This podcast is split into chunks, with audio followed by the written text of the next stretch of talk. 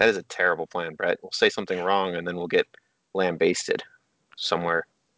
Is that how you pronounce that? I've never seen that word pronounced. Yeah, lambasted. That was lambasted. How does that? Okay, hold on. B A S T E. That's the word based, is it not? Yeah, yeah, but it's not English. It's German, right? I thought I'm it was pretty- French. I'm looking this up now. yeah. Lambast. Right? The line over the A is A. No, it's aced. Damn it. Yeah, yeah. Damn yeah, it. Yeah. Damn it. It is from word origin. It is English, sir. You are on Line of Sight, a War Machine and Hordes podcast for new and experienced players, sponsored by Broken Egg Games.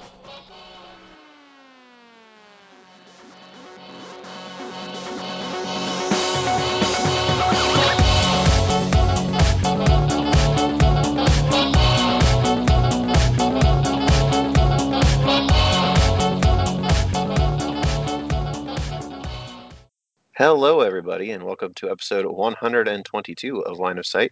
This is Jaden, also known as Brett or Chandler, depending on how well you listen to us. And I'm also here with Brett, also known as Chandler. also known as Chandler or Jaden. Yep. I don't think anyone's called me Jaden yet. I mean, they, Uh, they yeah, used- no, they did today. That happened today. yeah, they thought you, I did your content. No, they thought you were me Oh, that's funny. in in the content that I made. Yes. Well, Yeah. you were playing Circle, right? I'm the only one who's I'm the only one on this podcast who's ever played Circle. Yeah, totally. I think between the three of us, we have like eight years, ten years of Circle experience, and I've only played the game for six years. So, yeah. Anyway, um, yeah. So, uh, for those of you that maybe haven't seen it because you're not part of this particular group, uh, somebody in the Infernals Facebook page today thought that Brett was me, or I was Brett, or vice versa. Well, yeah, it was great. They voted as constant. They didn't say Line of Sight made this awesome video on how to double helm out. They said Brett made this awesome video. yeah. I mean, to be fair, it has the Druid's Dice logo on it, so it's not really line of sight ish. Oh. But it's on our site. But but it's on our YouTube channel that Okay. Chandler didn't know we had. Look, the point is, we're content creation masters. We are very clear at explaining who did what, and everyone knows that. Yeah, absolutely. Which is why whenever you, you or Chandler steal my armies and walk around the conventions, they all assume I'm you or you're me. Yeah. Well, Yeah. that's the identifiable part. Yeah, I guess that's true. Chandler, yeah, when Chandler stole my Grymkin for like eight months a couple years ago, six months a couple years ago, uh, apparently he just got approached at tournaments everywhere and was like, "Oh, Jaden, I love your stuff," and he just have to be like, "Um, I'm I'm I'm Chandler." like, "Oh, I love your stuff too." In that like slightly disappointed voice. I don't know, maybe. I, I wasn't there, obviously. How would I know? All right. Anyway, we- so We do have news technically. yeah, we do. Um, so War Table is going live next Wednesday on May twentieth, which is five days from the day we're recording this, and I'm gonna try and drop it within like a day of us recording it. So like four days from whenever you listen to this, hopefully.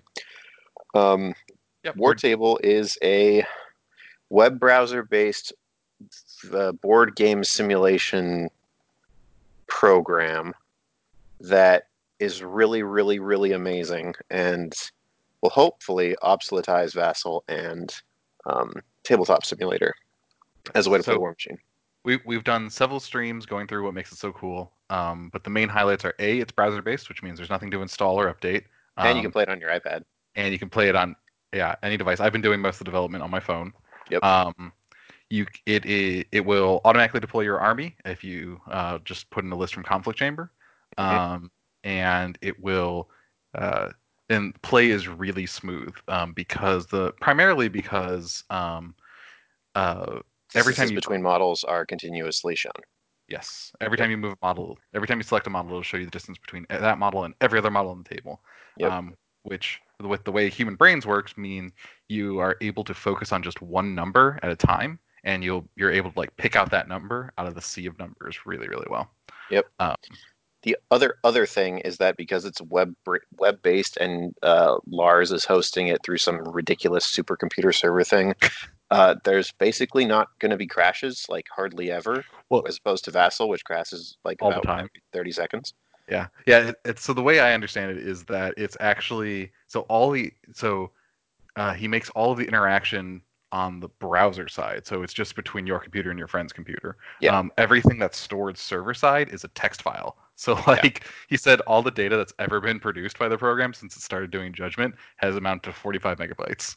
And for reference, I've played 80 games of Judgment on it at this point, Yeah. maybe more. And I know there's other people who've played comparable numbers to that. So like it's probably close to a thousand games of Judgment data on there. Yep. Um, Seems good. Anyway, yeah. so and, that'll and be it will, it'll also autosave your games. Oh yeah, it uh, auto saves your games. You can rejoin them. You can invite people to watch. You can, like, it does everything and we want really, to do more. well. Yeah, and it, like, here's the thing: this app has been around, or this this particular portion of War Table has been around for nine days as of this recording. So this is just the beginning. Uh, the judgment module, the models are like smart. They track when they've activated. They track what damage they do and what they take. Um, they track the dice rolls for you so that you can like exchange dice or reroll dice that you want to keep or don't want to keep. Um, and it's also got the cards in the app. I don't think that's going to happen for the War Machine module unless Privateer Press realizes what a tremendous boon this is to their game and And officially a, endorses it. we get a second sponsored by. Yeah, That'd be awesome. yeah. I mean, it might have a second sponsored by by the time we're done with it because I'm hoping to throw some sponsorship there away from us. But you know, Mhm. Um, but yeah, we've been doing a ton of data entry, um, and we've been doing. Jane's been doing some art, um, and uh, actually, the reason that we're bringing up this topic um, is because we've been working on preloading tables for everyone to play on. Mhm. Uh, so the topic for today is how to how to build a, a table full of terrain and do's and don'ts and good advice. Um, a lot of this, specifically for Steamroller play. yeah. Oh yeah, for steamroller play. So Yes. normal seventy-five point. Yeah. Oh, I have one other piece of news actually. oh, you do. My apologies. um, that I've totally spaced on, and I might not maybe supposed to be telling about yet. but um, I've written a narrative scenario that's going to be on an Insider in the next week or two. Ooh, Yeah, that's It's- cool. it's called Warp uh, Battle Plague, Oh God, too soon. or right exactly perfect. Anyway, it looks really fun. Uh, I've played a couple of sort of games against myself to make sure that you can't break it too badly because that's what War Machine players do. But it's also like extremely casual. It's a 50 point scenario, which I actually quite love about it. Um, and uh, yeah, it's a lot of fun. I'm I'm gonna hopefully have time to write a battle report that will go with it right after the Insider goes up, and I hope everybody tries it out. So I like that they noticed that you've been playing like Big Game Hunter and all the all the narrative scenarios that you've been talking about. Yeah, well, yeah, Big Game Hunter is, or Trophy Kill is super duper fun. My wife and I actually played that together, and she doesn't play War Machine because she hates losing. But this was sweet because we got to play together, and then we both got to lose. Yeah, yeah. Did she lose to Zapdos? Yeah, we both lost to Zapdos because let me tell you, when all you have is single box infantry, and you have 20 points of infantry each, and the Jarg has 20 or twice as many health, and as it loses systems, instead of losing the dice, it gets the dice. Um, and every time you do more than 10 damage to it with one attack, it tramples in the direction that it got attacked, and it doesn't take free strikes. uh, and then add to that that it's got plasma nimbus, and that at a certain point, all of the dice on it are boosted. And suddenly, the Storm Raptor pre-buff, mind you, this was like a year, two years ago almost, uh, is the hardest Gargantuan to beat in the game. So, Hopefully, we have some bonus content about pronunciation because I love that you're saying gargantuan. Is it not Gargantuan? no, it's gargantuan. Really? Yeah, it's a different root than giant. He's looking it up. Uh huh. Gosh dang it. yes, we're one in one. All right, we need one more unpronounceable word. Ah. oh, because it's based off of a name. Okay. That's that's okay. Whatever. Anyway, um, so yes, we're talking about terrain today. and and the reason I brought up the floor table is because we've been designing the tables for it, and really the last thing we're waiting on is terrain art and finalize of these maps. Um, Uh, there's a couple of UI things that I think we're waiting on still as well. But yeah, yeah, yeah. These are the things that I'm doing. I don't care about anyone else. fair enough. All right. So uh, if you've ever wondered why um, why making your tables have impactful terrain is hard, it's because it's hard. Well, yeah. So here, like, I wrote down a quick outline in which there are seven topics, of which one can be finished in like a couple sentences. Sure. Okay, so let's start with that one. That was the easy one. Okay. So what are what are the hard and fast requirements in Steamroller? Yep. Um, so first one is they recommend uh, eight pieces of train uh, between six and eight, um, and they shouldn't be quote insignificantly small or extremely large. So these are just recommendations. Um, but you definitely want, yeah, they say between three and six inches on each side. Um, Yeah. that's that's definitely a good size for terrain. I like having most of them be like that. I like having one ridiculously massive thing or two, and then I really like having a couple of smaller things, like three or four things that count as one piece, and they're just sort of spread out a bit. yeah. Um, yeah. So if you have just just tiny terrain and it counts as a full piece of terrain, you end up with the 48 inch board not being covered by meaningful terrain. Um, that's and the then real. heaven help you that you're not playing against Sl- Sloan. Yeah, exactly. Um, probably the most important rule is they differentiate between unrestricted and restricted terrain. Uh, restricted terrain are things that colossals can't stand on, and also hazards, um, because hazards are funny. Um, I put a lot of hazards in. I probably have to delete like half of them. Um, uh, so the idea with restricted terrain is that you don't put restricted terrain within five inches of any other restricted piece of terrain. You'll notice that's exactly or approximately the size of a huge base. Yep. Um, restricted terrain is things like obstacles, obstructions, um, hazards, I guess. Um, although I've literally never followed that rule with hazards. yeah. Typically, I just sort of like I've got three of the resin fire things from Privateer Press, and I just roll, like roll my d8 and be like, "All right, which terrains are on fire?" Yeah. So the way that works is you actually make it burning earth, and you combine it with that terrain. Yep. So like, it's a you have- cloud and a thing. and, well, it's also rough terrain.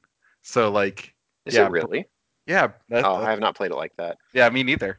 Uh, okay, so such as a burning earth forest, such as combination counts as a single piece of terrain and it's considered restricted. So, like it says, yeah, the only way it, the only way you can add that modifier is to combine hazard terrain, and it specifically says burning earth forest.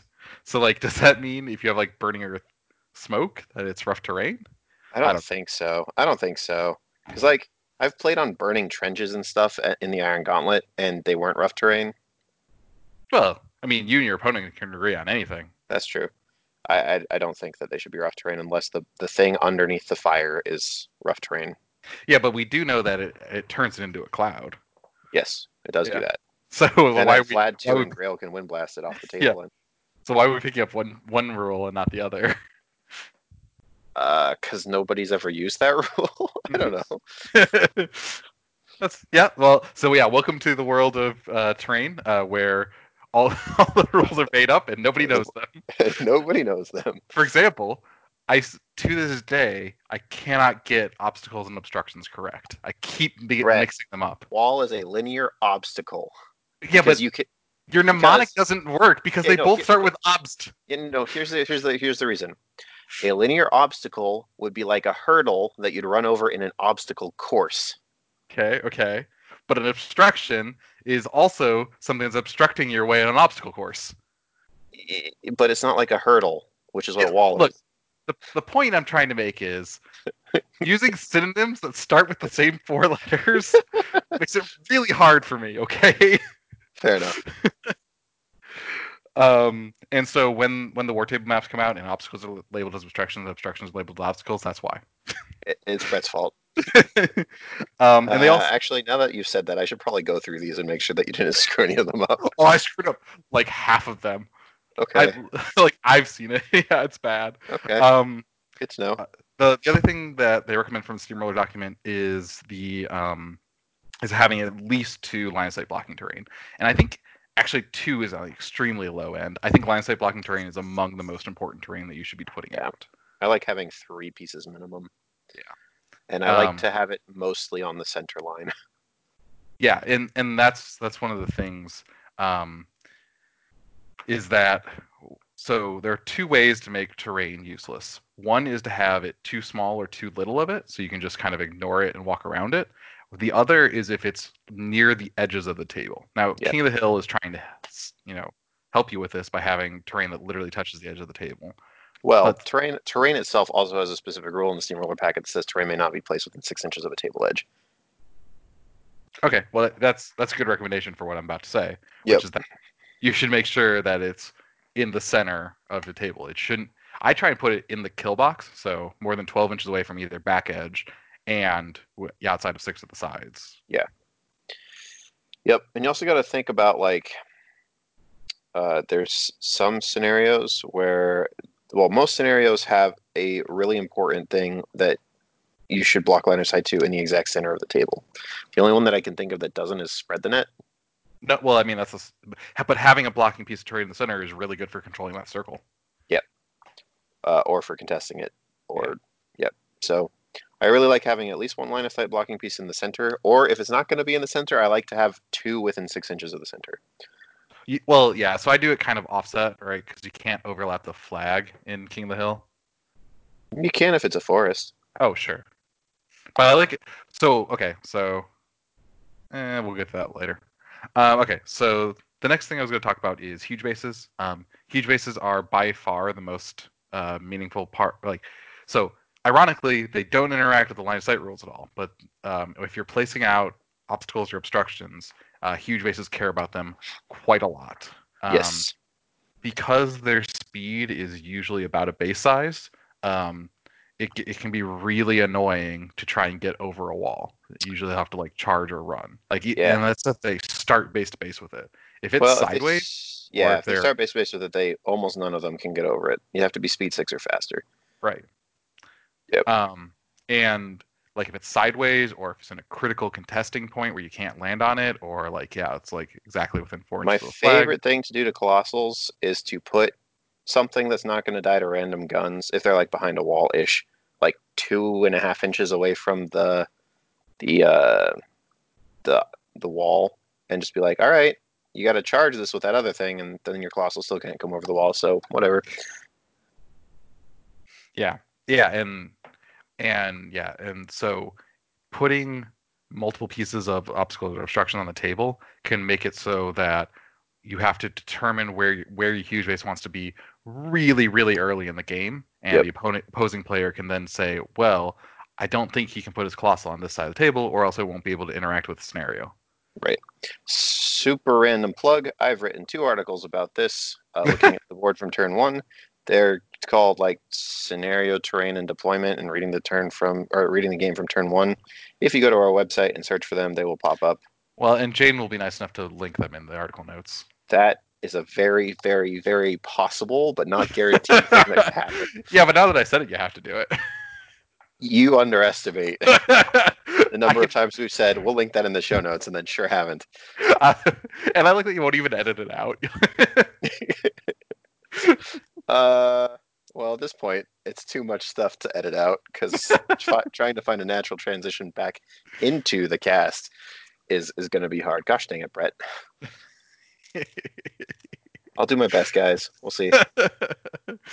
um, and okay, so that, that I think we've covered this next one. I was going to talk about the side terrain and which ones are really important.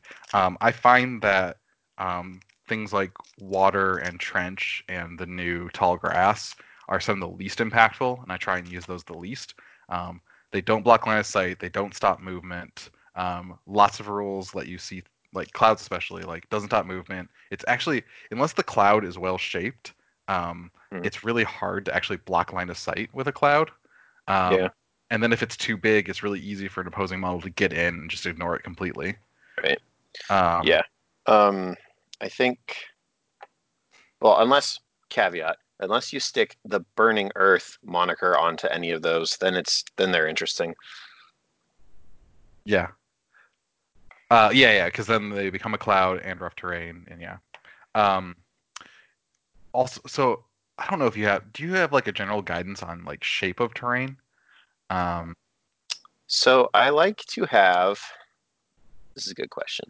I like to have a number of things. I like to have in my arsenal of terrain options a number of like kidney bean shaped pieces because the kidney bean shape means that there is a good side and a bad side to it. There's a side that you can hide in, and then there's a side that prevents you from getting uh, line of sight or things. Um, if like for forests, for clouds, for those kind of things. Um, and then I also like to have uh, like for for pools and for um, well, I guess pools are the only ones because hills don't matter anymore. Um, but for pools, I like to have like roughly teardroppy shaped things because again, one side being thicker means that it takes a lot more movement to cross, and I like to place those in positions where if like say it's blocking between two different zones, one side will have the the teardrop like the droplet part and the other one will have like the, the drip at the top and so one of those is going to be better than the other one um, buildings, I tend to just like to be square. This is obstructions, Brett. Um, I like to have them typically be square, or if they're like the only interesting thing on one side of the table, it's okay sometimes to have a little nook for them. But if you're gonna do that, you should make sure that you're gonna keep them taller than the average warcaster because from all sides because otherwise what you end up with is situations where denny one is sitting in the middle of the table with cover from three quarters of the directions and line of sight to the other quarter of the table and is basically immune to the world. Don't do that. Oh, if you can see over it. yeah if the warcaster can see over it uh, from like some angle but not from others. So they're completely safe from half the board and then can interact with the other half the board hmm uh, it's bad. Don't do that. It's really, really bad. Can- yeah. I think that segues us nicely into what what the so if you're looking at choosing a side, what does an advantageous piece of terrain like? What what positive terrain are you looking for? That's really list subjective uh, and matchup subjective, but in general, there's a couple of things. Um, one is like a wall or a building that gives me a sliver of a zone that I can contest from that makes it really difficult to get like a warjack or a tough solo like an archon out of. Um, if I see a side of the table where like a building is blocking off, an, sorry, an obstruction is blocking off half of the uh, the back edge of a zone, but there's like an a half inch little sliver where an archon can just park and be either super annoying and then fly over when they need to, or like just never get killed because they're getting cover from 90% of everywhere. Um, that's really strong. Uh, if there's cloud effects, it depends on what my list is. Sometimes I don't care about them. Sometimes I want them on my side um, to block line of sight. I will ch- actively try to stay away from puddles most of the time because they're just bad for everything that's not Gatorman or some cricks or some pirates. Um, I think all pirates now. all pirates, yeah, sure. Or, you know, Aurora's entire list. Yeah. Um, and then things like Burning Earth, Acid Bath, those kind of things, I typically want on my opponent's side of the table as well. And if there's a critical mass of those things, even if I win the roll off, I'll probably go second and just take the side I know is better. Yeah. I think another thing is you talked about um, kidney bean shape. So you talked about how there was a good side and bad side. So you want nooks where like 270 degrees of your model are covered. Mhm. Those are extremely advantageous, especially if they're in a spot that contest scenario or is relevant scenario. Yeah. Yep. Um, and you want to avoid wide rounded edges um, for line of sight blockers because those are really, really hard to truly block line of sight to. Yeah, because you can get line of sight from because it's a conve- uh, con- convex shape. You can get line of sight drawn to you from a lot of different positions, but it's really hard for you to do anything from that point. Um, Oh, look at that. It's just like StarCraft. You want the concave. Sure. um, anyways, uh, so and the disadvantageous terrain is uh, basically the opposite of that. It's terrain where it's uh, the edge. You can't stand in a way that contests the scenario and be out of line of sight or behind cover. Right. Um, like if there's a building that completely blocks off a piece of a zone, and you can't get into it and still have cover for most of the table, that is a bad side of the table. Yeah, Like, you want to avoid that. uh, or like for example, um, say we were on a scenario like spread the net, and there's a building behind one of the flags close to a deployment zone, such that in order to be on that flag, you have to be on the opposite side of the building where your opponent can see you. That's bad too. Yep. Stuff like Um, that sucks. Yeah, it's it's really funny how just like an inch or two of movement can change it too, right? So like Right. if if the if it's a three inch building that's touching the flag, then both sides are fine because you're protected. Because you can from- contest. Yep. yeah, because you can you can have a protected solo on the flag who's hiding behind the building, but you can also contest um, From the other side. from the other side. However, if you move that two inches away from the flag, now it's only good for the person controlling the flag. Yep. Um, I think another one is oh I I like doing trap terrain. Um, this is this is walls that are just out of kill box.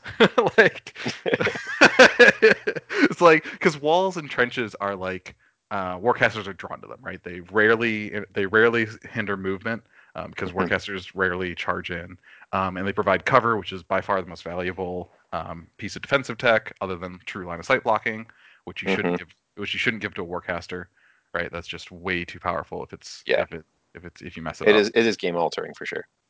Yeah. Um, but if you put it so the back edge is just out of kill box, warcaster's like, I hate you so much. Yeah. Um, that works a lot better in physical tables. Uh, on digital tables, the kill box is very clearly marked. Um, but in physical tables, you're like, oh, that wall looks sweet. They'll pick it and they'll measure it. They go, fuck. yeah. See, this is why before I choose, I measure like at least a dozen things when I'm thinking about table sides.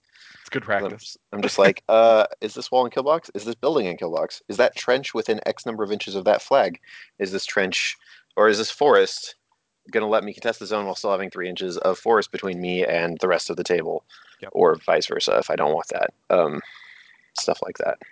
Yeah, it's funny. Forests are only good if they're huge or tiny. Right? If Yep. they're huge, then you can get the three inches of forest and be blocked for most of it. If they're tiny, you use the can't see completely through forest rule. Yep. Or if they're just everywhere, like they were at Warfare Weekend a couple of years ago. You play Iona and win. Yay! um, so okay, the next one is a huge pet peeve of mine. Um, Okay. And- yep. Same. yeah, symmetric tables. So, um, I believe in Mark III, there is an advantage to going first. Um, a lot of lists are still fast. A lot of lists uh, still want to pressure you out of scenario, and um, very few lists or players can handle going to bottom of seven consistently and winning that way. Um, so, in order to make up for that, the second player is allowed to choose table sides. If Yep. the table is symmetric from a top or bottom Then that choice does not matter. And it's infuriating. Yes. Um, so I'll, this is this is something I put heavily into my maps. I made them highly asymmetric, and yes. honestly, a- I think more than half of my maps are designed in such a way that one side is specifically worse than the other. Yes. Like it has all the rough terrain. It has Mhm. none of the awesome like forest blocking spots. Like like it is heavily skewed in one side's favor. Good, good. Yeah, no, I Um, think that's exactly how it should be. The the advantage. So, like, I would like in general to see asymmetry, uh, asymmetry, asymmetric, Asymmetric. There we There go. go. Asymmetric tables to the point where, because I think this is the best way to fix the going first advantage. To be honest. Um, Except it for Street okay, yeah, whatever. We're not talking about that. um, uh, I think this is the best way to fix the going first advantage in almost all cases without rebalancing models and themes. Is if people will make tables where one side is significantly better, not a little bit, significantly better. Um, this is actually a cool learning from League of Legends design. So League of Legends does a lot of really cool subtle stuff with like moving tiny pieces of the map around just to increase movement speeds by like a second. Like yeah, Dota does this as well, okay, yeah, sorry, probably probably all MOBAs because probably. because the maps are so heavily like engineered and designed, like they can make these really subtle changes that do, oh, uh, StarCraft Brood War is a great example of this. The meta of the game drastically changed based on like uh, philosophies and map design. And Mhm. so this is a really great way for the community to make sure that the balance remains stable, right? Yeah. Because um, the, I love telling Anima Tactics stories. So uh, in, in Anima Tactics, um, there was a faction where every single model, no matter how melee focused they were, had a gun. And so they were, my friends were playing locally. I'm like, this faction's okay. I mean, they're, they're, I mean, they're pretty good. But every time they go online, they're like, holy fuck, the elves are unbeatable. Nobody can ever beat the elves. They're completely unstoppable. And so they, they, they bring their, their stuff to Gen Con and they get to the Gen Con tables and there's like one building on a three by three fo- a table. they're like, oh, I understand now. So like the, the the balance of the game can drastically dramatically change. Um, and this is why Right. like I- like Infinity has such a like a, such a rich like like it's super prescriptive on how you build an infinity table because if you build an infinity table wrong, the game doesn't function correctly. Right. Yeah, no, it really doesn't um, at all. And I think Warmachine isn't quite to that point, but it is definitely a consideration. and I think the game can be improved by giving that second player some advantage to make up for the fact that they don't get to go first. Right. Yeah. Like, there's no reason why the first player should be able to easily clear all of the zones on turn two slash three. Yeah. Um, there, there should be a massive problem with at least one of the scenario elements that's going to make them either commit a ludicrous amount of models and resources to it and still maybe not do it, um, or just have to play the game in a slightly more honest fashion so that player two has like the time to start getting the advantage of scoring an extra time essentially. Um, and all of those other things that come with that. But if it doesn't matter like if you go second and then literally just can't move. Hmm Um, and that is one awesome thing about digital is uh, because because it's easy to set up on either side. Um, one of my strategies in tournaments is I want to go first, and I'm going to put my models physically on the side that I think is better, because Yep. sometimes my opponent just says, "Eh, this side's good enough," and doesn't want to move. And Yep. so like on, on that off chance that I get the better side and get to go first, and right Yeah. yeah So- it happens So I get so again, I think I think it's I think terrain builders should think for asymmetry. I think players should look for asymmetry, and if if it's a completely symmetric table, I'm sorry, second player, you got screwed. Yeah. And I think that this is actually a relevant piece of uh, feedback to give your TOs. Um, because I know f- for myself, when I run events, I'm always looking for like, did this go well? What could I have done better? What were things that went really, really badly? Um, and if you've got a TO that just refuses to make asymmetric maps, you Well, should be bugging them to make asymmetric maps. Okay, you're you're not phrasing it right. So it's Okay. usually not that they're like like dead set against it and like throwing a tantrum. It's they're not thinking about it, right? They're Yeah, just putting that. terrain out and putting their eight pieces and putting it out so it looks nice.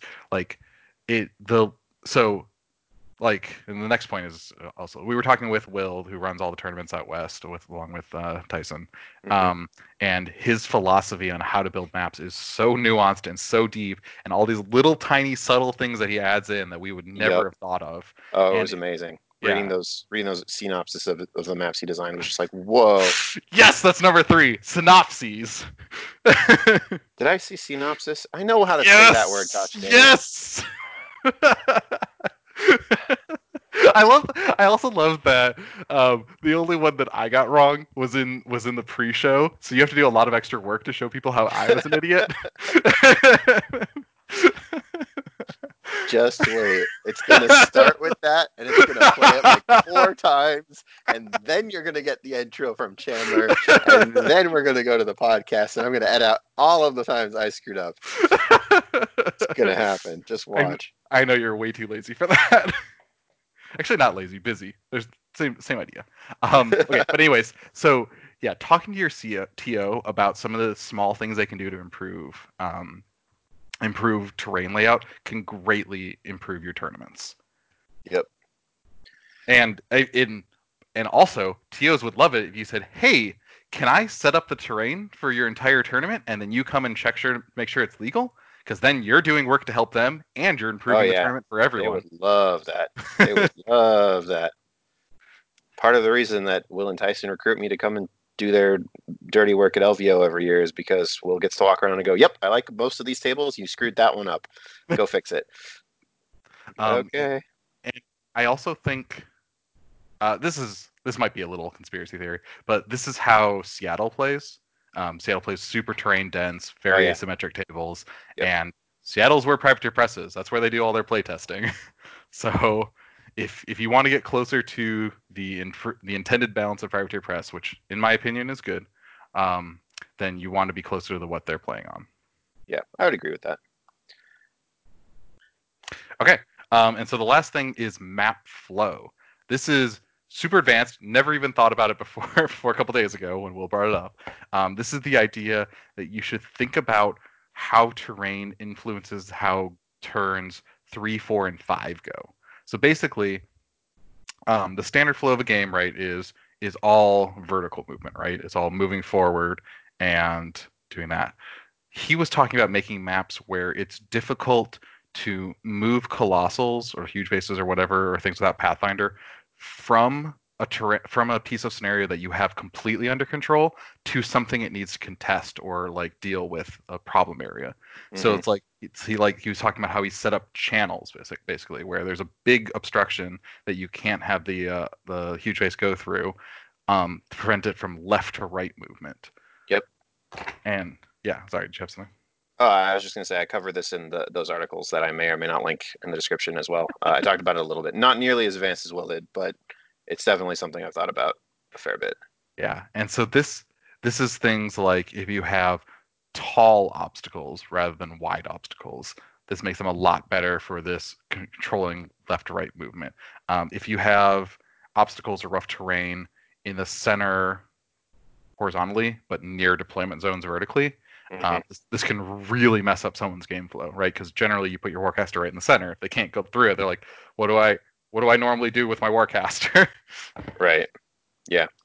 No, it's definitely it's definitely the mark of a really excellent table builder, and also um, like really good players will do will think about this even subconsciously uh, as well. Like this this sort of like game flow progression? Because like ideally you have a way that you should want the game to progress in your head every turn and sometimes the terrain will just stop you dead. Like they'll just be like um and i can't contest i like i mathematically can't get to that right? Like those are the best kinds of ways to uh to keep your thing safe is if your opponent mathematically cannot roll dice on them they're Yep. not going to die Well, and this is actually a point that Jaden brings up all the time is that games are often won and lost at deployment. More games are lost at deployment than you realize. And Yeah. so thinking through all the way to turn seven, not just what's happening on turn one and two, is a huge is probably a huge part of that. Yeah, no, it's, it's a really huge part of it. Um, and even specifically, like, there's like four or five different things that I, I like to think about, like what's going to happen later game. Um, where are my expensive pieces going to stand and potentially die? Um, because that will f- influence like what and that that, th- that is thinking through what can get to them, how can it get to them, what terrain ignoring things do those things have access to, right? So like maybe the only thing that can deal with my colossal is like your Toro, and you have no Pathfinder out once I kill your Crucible Guard mechanic. So I will dance around this pond with my colossal, and then eventually I'll kill your Crucible Guard mechanic, and then I'm fine, right? And then my colossal just bullies the table for the rest of the game. Um, what are my infantry models going to do if they have to clump up a lot, or alternatively, if they are forced to spread out because of AOE's and there are these like places that they can't go, or that will blunt them significantly? Because there's often like these funnel points where infantry kind of naturally gravitate to, and if you're playing against adjudicator and you do that, you lose. Yep. Yeah, Um, and, and so as a as a terrain placer, you want to try and create these problem areas. Yes, because they're also fantastic, like things for people to exploit or play well. Like it's a it's an opportunity for players to play well. Yeah, to to show their skill. Uh, and then like the last thing that's like really important. There's a couple of other things, but the the really important thing is where's my Warcaster turn one, turn two, turn three. what happens if the left side of the table collapses? What happens if the right side of the table collapses? Where can my caster get to that is safe and relevant? hmm Um, And obviously, if you, and like some casters interact with this differently. Like like Fiona's such a weird case because like she wants to be in you know like on the kill box line 99% of the time, except for the feet, in which case she wants to be in your opponent's zone. Yep. And so like Yeah. thinking about how aggressive you need your caster to be, like I often will say, okay, she wants to be right behind that building on my opponent's half of the board. That's perfect. Or like I really need her to charge twice, and there's rough terrain on this side, so she needs to be on the right side, which means my whole game plan is gonna be on the right side now. Conversely, there's casters like Stryker One, who's like, I'm safe, I'm safe, I'm really safe, and now I'm going to beeline it to the side of the table that I crushed, and I'm never going to do anything other than spend focus up, upkeep spells. Yeah, I hate So. casters. Me too, but you know what? They win games, dang it.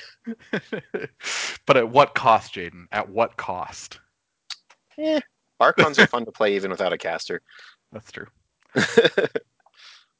Anyway, so yeah, that's as a as a terrain placer and also as a player, those are things that should be on your mind as you go into uh, building tables. Like for casual game night, it's a great thing to set up a table. Like I like to do this. I like to when I have more than one person or one set of games playing.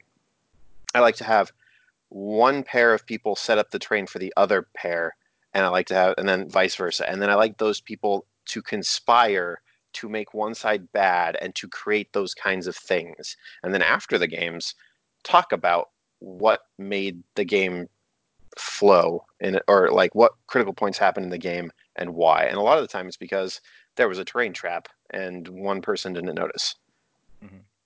Yeah, and yeah, and you can't have one of the players do it because a they would know by the traps, and b um, picking which terrain is really important. Um, some army like if you're playing in Devour's hosts, forests are nothing but beneficial to them, um, whereas other armies are completely shut down by forests, things like that. Yep. But like forests are the only thing that matter to uh, strange bedfellows. Yeah. Yep. Um, okay, so now I'm gonna make Jaden review all the maps I've designed so far. Oh boy. All right. Here we go. Loading maps.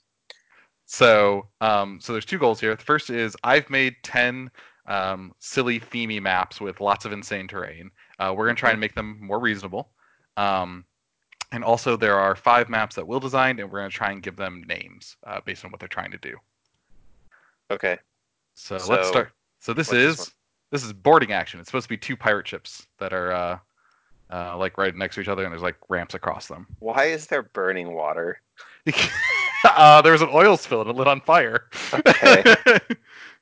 All right. So hold on. Uh, what I'm gonna do, I'm gonna make notes. okay, Y- is I'm you gonna you I'm mess gonna, with it. I'm gonna add some scenarios real fast. I want to look at a couple of things. Oh yeah. So um, let me describe this for some for everybody listening. There are three approximately eight inch long water rectangles uh, with maybe five to eight inch, five to six inches of space between them, going diagonally across the map, almost at a 45 degree angle, um, from uh, on a positive slope. Um, then there's two. There's an obstruction. Why do you have an obstacle the size of a building? because I got the names mixed up, which is really funny because there are there are two there are two buildings on this, and they're supposed to both be obstacles. No obstruction. God damn it! And one's an obstacle and one's an obstruction. Okay. well, okay. So there's supposed to be obstructions. There's two buildings, two obstructions, um, placed at about I don't know. The one on my left is maybe 12 inches in. The one on the right is six inches in ish. It looks like it barely follows scenario rules. Um, Thanks, Jaden. then there's a wall in the center bottom uh, that is sort of slanted at a negative angle. And Well, that's there's a something we didn't even talk about. Uh, never do 90 or uh, zero degree walls. Make sure they're always curved. Yep, they're more interesting that way. And then there's a burning crater, which is a new kind of terrain, right? Yes, craters are trenches that are round. okay. So it's a burning crater, which is on. So okay, so burning craters and burning rubbles, if we follow the, um, the rough terrain rule, are the same terrain feature. Um, one. So the crater. I would guess the ignore crater blast- also ignore blast damage. Okay, Yes. fine. So there's burning crater way off on the left, and there's a burning rubble sort of in the middle on the top, and then there's dense fog in the center, uh, center right. Um, okay. My initial impression is that the top is garbage, and I would never want it ever, because there's two burning things and an obstruction and burning water in the center. So I'm going to add some scenarios here real fast. We're going to ignore bunkers because we know it's changing. Um, Uh, So, and this is what something that's really fun with designing tables on War Table is that um, you can just cycle through the scenarios really quickly. Oh yeah. Okay. So this is this is a scenario where the bottom half is ridiculously better. There's Yeah. an obstruction blocking half of the zone. There's dense fog and a burning rubble covering line of sight to a huge chunk of the zone. And the bottom and that uh, the wall, the obstacle in the middle is like lets you probably cram three heavies behind it and still be in the zone behind a burning water, which is a cloud effect and rough terrain. Actually, from the top, you can't even see most of the central zone. Okay, so like here's what's gonna happen is you're gonna and oh my gosh, and the flag is not protected in any way, shape, or form from the legions of things that you can't see. This is a terrible map, Brett. so this is too asymmetric. This is too okay, so like yes, the burning water in the middle can't be burning water if the dense fog is also there. Um, that dense fog should like also one, two, three, four, five, six, I did eight, nine. You have nine. Okay, so just delete the dense fog. There's already a burning rubble that I think is probably enough punishment because boy, if you don't have if you don't have Pathfinder, you probably just lose if you're going if you're taking the top side. Uh, okay, hold on. I'm going to change the scenario and see if my opinion changes at all. Nope. Invasion. This is just as bad. You can't. You still can't see most of the central or left zone if you're on the top. Um, anarchy. The flag is in the fog. well, this that's actually advantageous to the top player, right? Because they can grab, they can, can they can control it and still be Yeah. I guess so. But yeah, you still don't have line of sight to most of the left zone. You don't have line of sight to the left flag or the objective because you have essentially like a 14 inch long cloud wall there. Yeah. And then, yeah, like you can't even get into the left zone. There's a huge obstruction there. Trying to cross from from zone to zone would be basically impossible for anything except for an Archon. And if your Archon's just running around contesting, you're probably losing. Um, Recon 2, basically the same thing, except so that for left zone is worse. so bad. the left zone is horrific. You can't even interact with the flag. Like you can't even fit a colossal between that flag and that objective. I don't think. Hold on, I'm going to add a model here real fast. Um, Uh, add You just model. click on the objective. Yeah, they're 4.2 inches away from each other. Yeah, okay. So that doesn't work. Um, and then you can't even get into the left zone unless you go over the flag. and you can't. And the objective on the bottom is protected by the wall. Oh my gosh. so this is my first map. Yeah.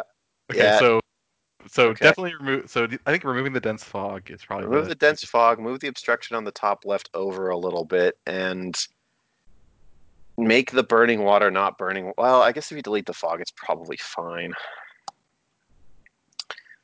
It would still be better to have the bottom, but it wouldn't be actually soul crushing. Yeah, move the obstruction over, get rid of the dense fog.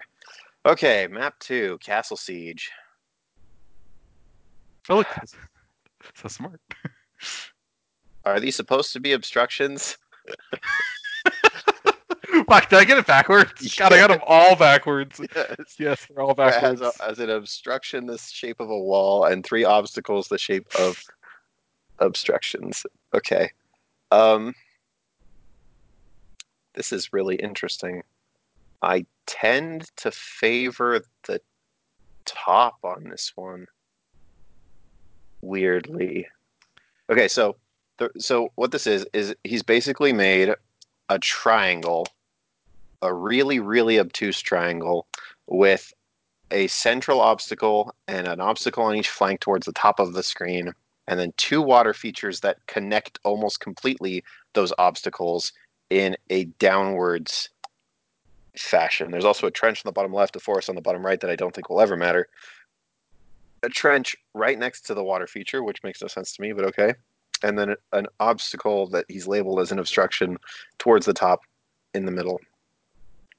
So this is that classic like you don't want to be on the convex side of things because as the top player, first of all, you're immune to ambush.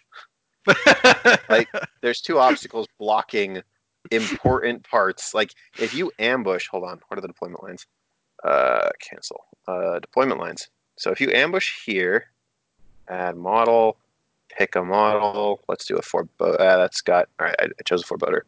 So if you ambush here, you're 14.2 inches from the flag.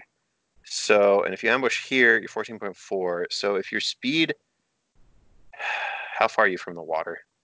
Okay, I'm going to turn off the deployment lines. Uh, so you move 8.2 inches to the water, which means that if you're speed six and don't have Pathfinder, you can't contest the flag that direction. And you can this way, but all somebody would have to do is stick a large base in the way, and you couldn't anymore, so anything in the way. I think I need to move the waters down. I think that's the big problem. I think that's even worse. Oh, really? Yeah, because maybe no, because it's because all right. So say you go first and you're on the bottom. Well, maybe that's enough. I don't think anyone's going to want to play on this table. Probably, I don't know. I'd play if I if I won the roll, I'd choose second and take the top in a heartbeat. Um, okay, so hold on. This is still all just on on. It's like- uh, no, it's actually- Recon two. Okay, It's really different on um, King of the Hill. Okay, so I'm gonna change the scenario. Let's look at King of the Hill. Oh yeah, this is terrible for the top on King of the Hill. Holy smokes! Actually, hmm, there's a really protected flag though, Yeah. and you've got an ob- and you've got an ob- obstacle protecting you in the zone there, and uh, actually, I think this is probably fine on King of the Hill. This is really weird yeah. because you're gonna have armies that like if you're on the top, you're gonna filter in from the way left and the way right, but you're gonna have a monster center, and your objective can give you Pathfinder, so something important can get over. I don't know. That's probably okay on that particular scenario. Uh, bunkers is a trash shoot. I think top is still better because you've got that protected flag, and you can like park a whole bunch of models within Yeah, and it's interesting five that inches of your opponent's zone. um, it's really interesting that the um, it's still advantageous. So uh, on this in bunkers, the both the bottom rectangle and the right hand flag have a trench um, that you Mhm. can stick a model in to control with. Um, it's just funny how how much less valuable that is than a building that completely blocks line of sight to a flag. Yeah, yeah, I think that's yeah. Okay, I'm gonna look at spread the net because it's gonna be hilarious. Uh, yeah, top is so much better here. Like I gave you a flag- trench. Yeah. It- you like top can just take so much board space, and most of the top zone is protected. Yeah. Well, so what if I move the water further up to make it more of a punishment to the top player? That would be better. I'm. Good luck balancing that. I'm gonna look at a new map now. This one's giving me headaches. All right, so this one's called Desert. Why do you have three sandstorms on this map, Brett? I, I like sandstorms Why are they so relevant? because I like because they're basically the only relevant terrain, right? I mean, there's a forest that's nice. Yeah. Yeah. Uh Bottom is so much better on this one. It's not even funny. like okay, so again, so there's three sandstorms which are terrain that block line of sight as if they were clouds but they're not clouds and if you're completely inside them you weapons targeting you get minus 3 range if they're ranged weapons and r- weapons that you shoot with get minus 3 range if you're completely inside them but it doesn't stack with anything else not Krueger's windstorm not storm raptors flying high not any of that Uh, doesn't stack with any negative penalties. negative penalties. Snipe will still work. And then there's a piece of rubble in the bottom central left. There's a piece of rubble on the top central exactly. There's a forest protecting the top flag on spread the net specifically, but probably not any other scenario. And then there's but there's one of these sandstorms are protecting the flag on the on the left. And then there's a Brett, you got them backwards again. God damn it! There's an obstacle. There's an obstacle protecting the bottom zone. There's an obstacle protecting Wait, the top zone. li- oh, fuck linear obstacle. God damn it! But you also have this like sliver of obstacle that you could put a put a model contesting with behind cover from most angles, and line of sight blocked by the sandstorm from most other angles. So this is another case of the convex just being um, better, or sorry, the concave being better than the convex. Uh, let's check out another scenario real fast. Let's look at invasion. Oh yeah, oh yeah. Top sucks.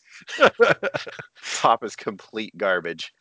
I thought that forest would be nice and the wall. The forest is nice. The wall is okay. So here's the thing: the wall is a super double-edged sword. Okay. Like if you put a model on the way way downside, way like the the small point of the wall right here, right? Like Okay. uh, and I'm putting it at like the thin side of the wall all the way to the left here. uh, It's just impossible to get at without giving it cover from most directions. Mm-hmm. Like, yeah, I don't know. I'm, I'm not a fan. Okay. So what should I do to this one? I would drop the central sandstorm completely. the, the the middle The, of the, the largest one. yeah, the biggest one. Um, and I would change the bottom rubble to a trench as compensation because they also have to deal with this obstacle that's not going to be good for them most of the time. Cool. Yeah. That's, that's Something easy. like All right. Are we doing all of these? Oh yeah. all right. Just Which buckle in for like a two hour podcast, everybody. Which one's this? Uh, This is Fall of Llael. oh, this is supposed to be a city. Yep. hard to hard to do. Hard to do. Um, so Did I get obstacles right? Nope. No. uh, no. Not at all. Um. Wow, this is actually. Oh, never mind. That left-hand obstacle makes the bottom and the yeah, the bottom is better. Okay, so again, there's a line of obstructions in the middle that are slight that are concave if you're on the bottom and convex if you're on the top, and uh, they're just bad for the person on the top. Like they're protecting so much of the table. Um, Yeah, I tried to put more annoying stuff on the bottom. Like there's two burning rebels and an obstacle in your deployment zone. I'd still take that. Yeah, yeah. Uh, and it might not even be in your deployment zone. It's in the kill box. It's not in your deployment zone unless you go second. Yeah. Uh, and, and then it is. But like, hmm. okay, hold on. I'm looking at another scenario. Let's look at anarchy. Oh I yeah. really I really hate anarchy. It make it screws us up so badly. Uh, I think this is still better for bottom. Mhm. Well, maybe not. That flag is super protected. Yeah. Hmm. That one's tough. That might be about even. Unless they have wind unless they have wind uh, Unless they have wind blast. Yeah, like all of all of these tables so far, like Vlad two having the time of his life, just ignoring the universe. because it's I made it a burning building. Yeah. Yeah, you did. Okay. Um, I think this is probably okay. So okay, I, I so think the big this map is probably okay, actually. um so I think the big difference with this map is that it's a lot wider. There's a lot less stuff in the center. Yeah, yeah, I think that's probably true. Yeah, I think this is probably fine. It'd be annoying as heck, but boy, would you be able to outplay some people if you if you were thinking about your game here. Okay, Forest Edge. I I fucking hate tall grass. I don't know what it's for. I don't know either. Um, this is so much better for the bottom half of the table that I don't even know what to say. There's there's a con there's a there's three forests that are making this Three. bubble. Large forest. large forest, like eight inches, nah, seven inches long, three inches, four inches thick. Um, and they're making this this sort of bubble that's super duper beneficial to the bottom half of the table and sucks ridiculously bad for the top. Because like the forest that's close to the top flag isn't even protecting it from half the table, from half the board, and then the the two obstructions that are supposed to maybe be bad aren't really because there's still hidey holes in them, and it's protecting the objective from that entire zone.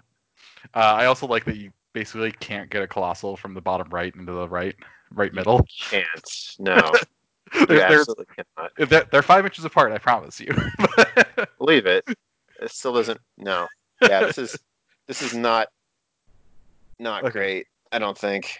Uh, so delete an obstruction, move a forest basically to where it was. Yes, that would be better. I think. Okay. Yeah. I think I named him right this time though. Yes, you did.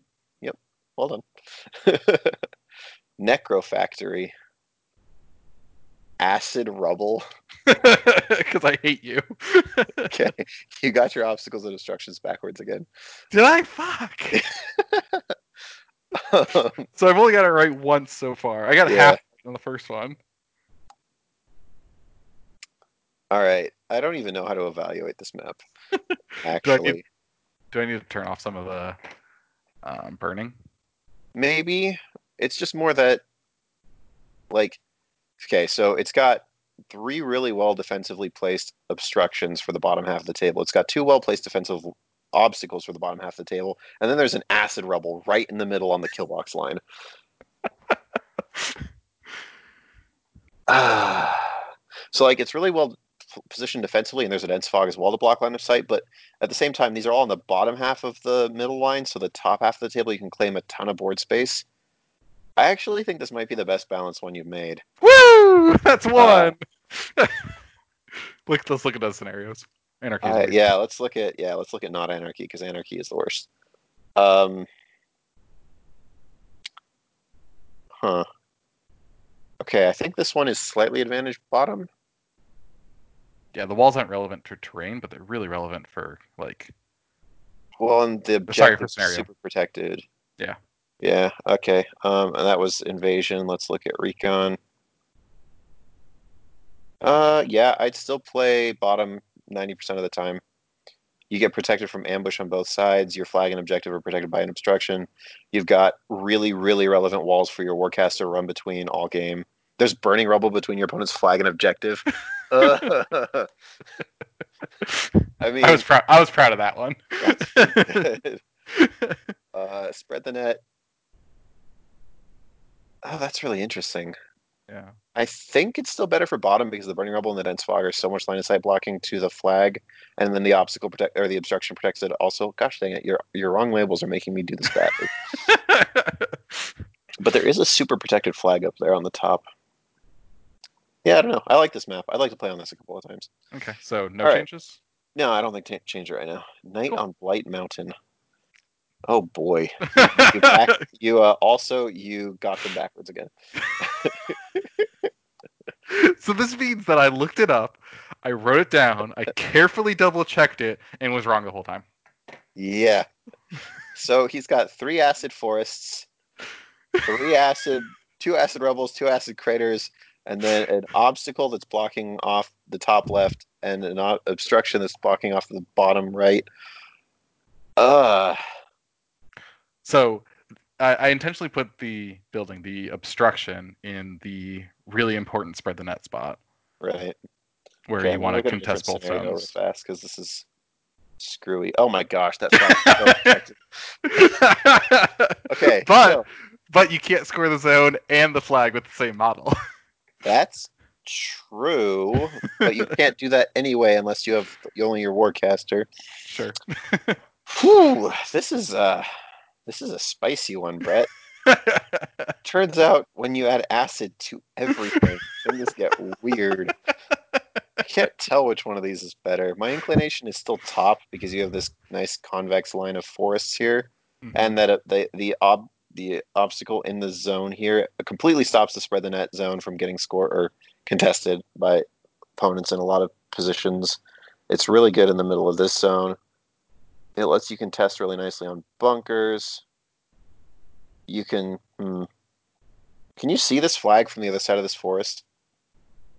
you can see the flag, but not anything that's going to be touching it. If you can. s- Oh yeah, fair enough. Hmm. I don't know. This one's wonky.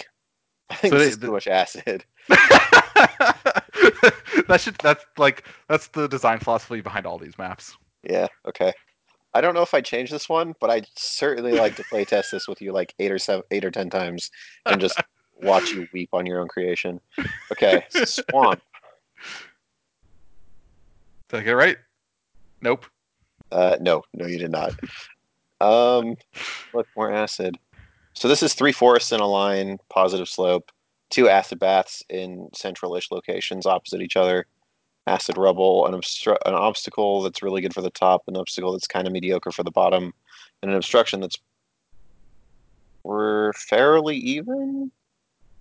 Yeah, it's not, it's kind of weird for bunkers. It's, yeah, bunkers it's is weird. devastating on King of the Hill. Mm. Nobody's scoring that top zone ever, or that left, left, left zone. left ever. zone? Correct. Uh, yeah. Um. I'm inclined to think that bottom is still better on this map because the forests are more advantageously placed. Mhm. So maybe Uh, I need to move the forest back a little to make it more like Blight Mountain. Maybe. All right. Uh, trench warfare. Well, you weren't kidding. That's a lot of trenches.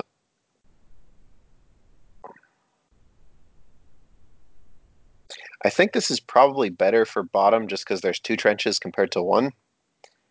Mhm. Uh, and that's probably fine. I think that's a good enough of a, an advantage, but it's not like overwhelming. Because you can be in those trenches. Can you be in those trenches and and be relevant on a zone or a flag on every scenario? Nope, not spread the net. Not invasion. Okay, maybe one of those trenches needs to be farther up. Not anarchy. Uh, oh, you you think the bottom needs to be better? Yes, I'd like one of those trenches to be relevant to the bottom's plan on every scenario. Okay. Because the top gets a trench that's good on every scenario. Okay, your last one is called Volcano. Uh, burning water again. hey, you got these ones right. Holy shit! That's two. Two for ten. Excellent. Um, hmm. This is weird. Top looks really good until you see that both of those obstructions basically screw any chance of a huge base interacting with it with that the, side of the map. the entire right side of the board. Yeah. Yeah. Uh, and that obstacle on the bottom left is man, I'm I'm having to stop myself from flipping it because I'm so used to having to do that. Nailed it. Nailed it. Uh, yeah, uh, this looks really good. I like this one. I'd play on this. That was actually the first one I made. That's funny. Nice. All right, let's look at um at Will's. Hey, Ooh, look at that sweet art. Terrain. Yeah. So the terrain is uh, demonstrably smaller than when I designed it, so it may have to be moved. Yeah, um, maybe. Okay, so what are Will's notes on this one? Let's just read those off. Um, This is- So so for map one, uh, he said this is his standard uh, steamroller setup. Okay, so this has, let me describe. On the bottom, there's a piece of rubble, uh, maybe halfway, like slightly right of center, and maybe 16 inches up. There's a forest in the same place, but on the left. There's an obstruction on the left, slanted negatively, but it's closer to the side. There's a forest, a very big forest, protecting the top area. Um, actually, it's bad for the top. It's it's that sort of In- kidney in bean shape that's Yeah. yeah, an invasion. Is that sort of kidney bean shape that's really good for one side and bad for the other. And then there's another forest on the other side. There's a cloud in the middle. That's a cloud, right? Yes. Okay. It looks like an ice pond. Um, there's a cloud in the middle. There's a big, big, big puddle on the top, and another obstruction on the top. I think, in general, bottom is favored because unpacking on the top side looks like a freaking nightmare. hmm Also, there's a nice wall, but this is on uh, this is on Recon 2. Let's check something else out. Let's look at spread the net because everything changes. Oh yeah, it's way better for um, bottom Bottom. because like the flag is protected by that uh, obstruction. The other flag, you have to be in the forest to be on it. Hmm Um, you have very little, and you, oh man, this forest even helps protect that flag. And then this forest on the top is terrible for that zone. It blocks off half of it from line of sight from the top, and you have to be on the bad side of it to be in the zone.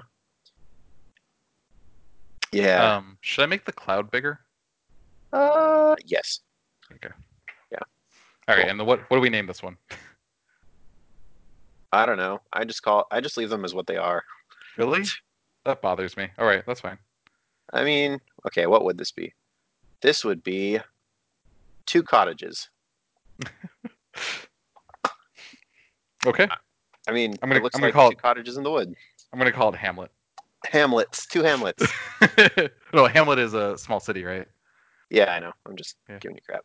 Okay. Two cottages. All right. Uh, I like. Yeah, I mean, this is a will scenario, and it's had a lot of thought behind it, and uh, it's it's really well designed. Yeah. So It's- as, yeah, as long as the terrain changing size and shape didn't affect too much, it'll probably be Yeah. fine. There's nothing like objectively, like the top is not terrible to play on, but it's definitely worse. Yeah. Right. Like once you get past the line of awful, it's better. I, But I'm a little worried that the center is way open. yeah, it might be. Yeah, maybe that cloud just needs to be massive. I don't know. Mhm. Okay, load map. Steamroller 2. Whoa, this is very similar.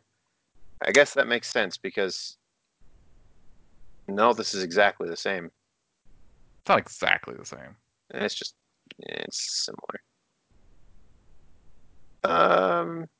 The obstructions that you got backwards on this one are are huge though. Um, hmm. Yeah, I mean, a lot of the things that I said about the, the other one are, are similar on this one. I think top is Wait, what? Yeah, Uh, see, like I said, they're more or less. okay. Uh, I think there's a mistake somewhere. Okay, cool. We'll ignore that one. Sorry. Steamroller three. Ah, Okay. This ma- this matches his notes, so that's this one is sweet. So Will and Tyson have this thing where they cut up big forest map uh, terrain pieces and then they put them in triangles from each other in in place of one forest, and so you get some really interesting like small line of sight blocking things that are also like not super advantageous for um, like hiding a huge number of things behind, and they funnel stuff really well. It's super cool. Um, top is better on this map. There's a central trio forest on the scenario. Yeah, um, there's an obstruction that's mislabeled again on God damn it. on the bottom, but it's bad for the bottom on uh, spread the net. There's a really well placed obstacle in the middle for the top, and then there's like, you know, a trench that top probably takes advantage of better in a lot of cases, depending. Yeah. Uh, at least on this scenario. Let's look at anarchy. Um, I think top is still better. They've got a protected flag, protected objective. Yeah, top is still better, but it's uh, it's certainly playable from both sides. What are his notes on this one? Uh, so this one breaks up the center terrain feature into small force and has a huge base lockout area. Um, and this is the one where he specifically mentions that it's hard to move from left to right um, because of that bottom left obstruction. Yes. Yeah, yeah. It, the obstruction is hard, and there's also often going to be an objective right there, so they're not going to be able to move very quickly at all. And the Mhm. obstacle on the top is going to be really bad for them as well, because there's going to be important things behind that that the huge base model is not going to be able to get to very easily. Yes. So yeah, if you have this, if you have a huge base going up the center, it's not going to be able to affect the left, Mhm. and vice versa. Yeah. Yep. Yeah, it's a cool scenario. I would call this one three trees. I call it Trinity. Sure, I like that. Uh, Steamroller four. Oh, Yeah, they they get spicier. this is a spicy little number. two, three, four, five, six, seven, eight. It's got nine pieces of terrain for one thing. So there's three forests. They're spread very far apart. There's two on the bottom, one on the top. There's a cloud and a water feature on the top. In the center-ish, there's a big, big, big, big, big obstruction in the in the middle on the top, and a medium-sized obstruction on the middle on the bottom. And there's an obstacle that's really good for the top on the right, and there's a trench on the right as well. Um, So his notes are um, obviously the two obstructions make it so huge bases hate the center of the map, both Mhm. going up the center and transitioning through it. Um, Mhm. And you'll notice that only one side heavily cares about Pathfinder, yeah, the the right side doesn't care like almost at all. Yeah. Um, except charging over the wall. That's the Except only for charging over the wall. Yeah. But to be. mm, I need to see models. Let's give me Almadamos and a Desolator. All right. So say this Desolator is towing this zone. Can Almadamos still reach it with two inch melee and be on the other side of the wall? He can. Okay. So the really important thing is you cannot contest this, or you can't be behind this wall and in the zone, at least on uh, Anarchy, and s- not be charged by two inch melee models. Ah, I think that's an important design. I think so as well. That's really really interesting. That's actually super good. Um, yeah, like there's there is basically no spot where you can be safe from a two inch melee charge. That's really cool. Um, yeah. The vertical obstacle or obstruction is really interesting to me because it doesn't really protect the flag, Mm-mm. but it But it's super a- protect that objective yeah. from the right side at least, and the bottom one protects that objective from the top mhm. or from the from the left in a large part. Let's look Yeah. at a not as wacky This bas- Yeah, this basically turns the game into two separate games because of those obstacles. It's Mm-hmm. Right. Yeah, like I'm looking at this on Spread the Net now. The f- the top flag is incredibly well protected, and now it's actually immune to charges that have two inch melee if they stop on the other side of the flag. So that's really really quite strong. Um, but then the flip side of that is the top left zone sucks. Oh, it's so bad. There's just water. like, why? Right. and so like the water is like the natural gateway to the like it's on the the apex between the the rectangle and the circle zone. So you're gonna have to interact with that if you're playing on the top. Um, yeah, it's fascinating. I intentionally put the flag so that you have to be in the forest in order to control it on the bottom. That looks that looks about like a thing Will would do. I think I think bottom is slightly better. It's a hard call. My okay, so here's my reasoning. This forest, this water, and this obstacle are gonna funnel your opponent's army like this, and they're always gonna come to right here. yes. And so if you have any kind of control effects like line of sight blocking, creation stuff, or Speaking- covering fires, Wind blast. God help you. Like, like you, where are you gonna put your guns? You just put a five inch wind blast. They're useless. Right. Um, so like, yeah, you have to come into this spot and you have to be able like and if you if you see that you can set up your things to threaten that spot really aggressively and like Boomhowler can put down covering fires um you can and, and it's going to be really hard to interact with parts of the table as well coming in like this because you can prevent charges. And then I, if you gun really hard for your flag you're not getting cover unless you're getting charged. I think bottom is better just because it sucks to move so much on this one. And the thing is, like a lot of maps, when you You can also get, contest the flag from the trench. oh, that's really important. yeah, that's really important. So yeah, bottom's better. Uh, the reason is like, even though top looks like it's got a couple really well defended areas, most maps you eventually get through the sucky terrain if you get the sucky side right. You don't on this one. I just don't think you're ever going to have a turn where you're not like, ah, there's this thing, and I hate it. And it's it's relevant every turn. Um. Okay, so what do we call this one? Um, Split. Something. banana split. Some something with split in the name. Uh, yeah. Oh, I'll work on it. Okay. All right. Cool. All right. Let's look at the last one. Uh, oh, uh, oh, it's a house divided. A house divided. There you go. Boom. Just to get a little political on you.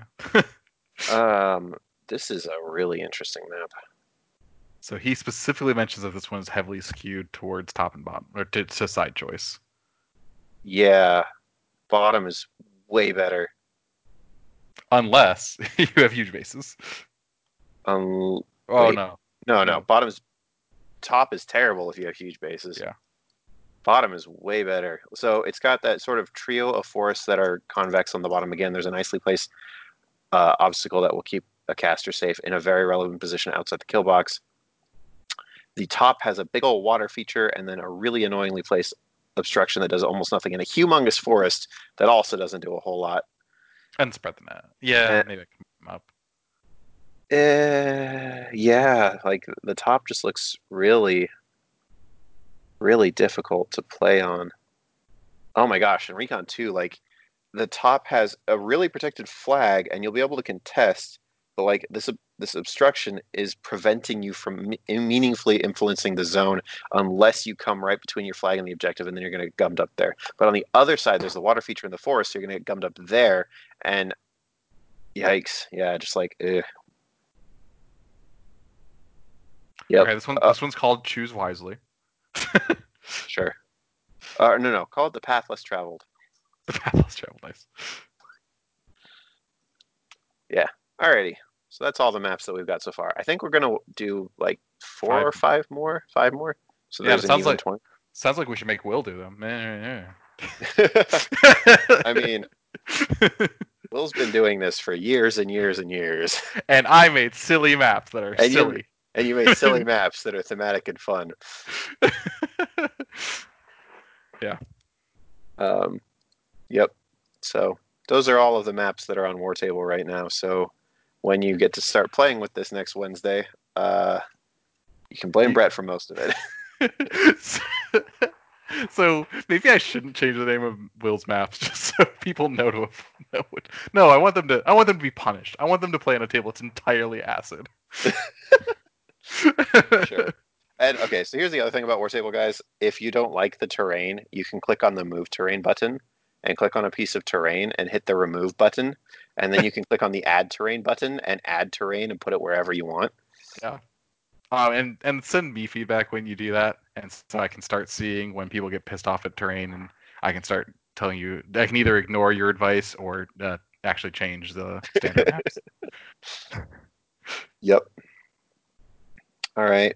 I think that's it. We did it. So, as we go into our ending stuff.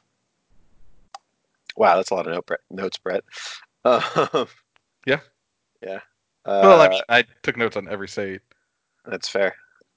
Alrighty. So huge thanks to our patrons on Patreon. Uh, you guys, we we are flabberg- flabbergasted and amazed that you guys are continuing to give us so much support. We know things are rough for everybody, so for those of you that are contributing, thank you very much. Um, also, Wartable has a Patreon. I highly recommend checking it out. I think it's just patreon.com slash wartable, but I could be wrong about that. So just Google Wartable Patreon and it shows up as the first thing. Um, Um, we also forgot to mention that if you want to play around before Wednesday, the War Table Online for Judgment it has you know the same basic mechanics. Yes. Yeah. See how cool it is. also judgment's a wonderful game and you should play it because it's awesome um, our patreon is patreon.com slash los war machine and uh, helps me be motivated to make terrain art for things when i'm not really a visual artist at all. Um, yeah. Also huge thanks to broken egg games for their support. They're going to be lending their terrain art and zone art and flag art and token art even i think to war table. Um, and they're just they're just a big help to us, uh, and I think they're great for the community. So, if you go to their web store and use the code LOS5CODE, E, you'll get five percent off of your order. Huge thanks to Tyson for sponsoring us. He's the guy who runs FigurePainters.com. He's Will's partner in crime. He's also helping us critique things for War Table, and uh, his stuff is fantastic. You can see it at FigurePainters.com, or you can see it on LOSWarMachine.com. If you look at the hobby sections, most of my armies are based with his stuff because it's awesome. Um, our website is loswarmachine.com and we'll be writing more or at least i will be once i get done overachieving at work which for me since i'm a teacher is over in five weeks. Thank heavens. Uh, our twitter is at los underscore chandler chandler at los underscore jaden and at chuckobsess underscore ll although i'll have to be honest since the henschroll scroll stopped tweeting i've stopped checking um, you should definitely join our Discord. Um, that is where that is going to be where you find and set up games for War Table. It's going to be where you give feedback to the developer. Um, Yep. Highly recommend joining it for the purposes of online gaming. Yeah, and our Discord uh, has a link in the show notes. That's been there forever. So um, come join us. and Say hi. Um, as soon as War Table goes live, the War Table channels and things for um, looking for games, uh, feedback, and error reporting and feature requests will be live as well. Um, there might be, I think we might actually link our Patreons into the feature requests channel. That might be one of the perks for being a Patreon. We'll find out. Not sure about that one yet. What? Ah, I don't care. Okay. Uh, you can email us at loswarmahordes at gmail.com because LOS War Machine was taken already, apparently. And you can message Brett, Chandler, or myself on Facebook. We're pretty friendly. Just and if you do message us by name, make sure you refer to us by the wrong name. It's been really funny these last couple of weeks, and we really It- appreciate It has been, um, it has led us to decide that we should probably stream games of D&D at conventions when they start up again because nobody will be able to tell who anybody is. It'll be glorious. Um, yeah. Anyway, that was episode 122 of Line of Sight. We hope it was at least a little bit useful, and uh, hey, it was useful to me. that's fair. Data entry, junior data entry specialist is what you've been upgraded to, I think. Which is still not a paying job, I might, I might add. You're right. I did get a I did get a raise, but it was a percentage, unfortunately. Yes. Alrighty. We'll uh, we'll see you next week, everybody. Bye.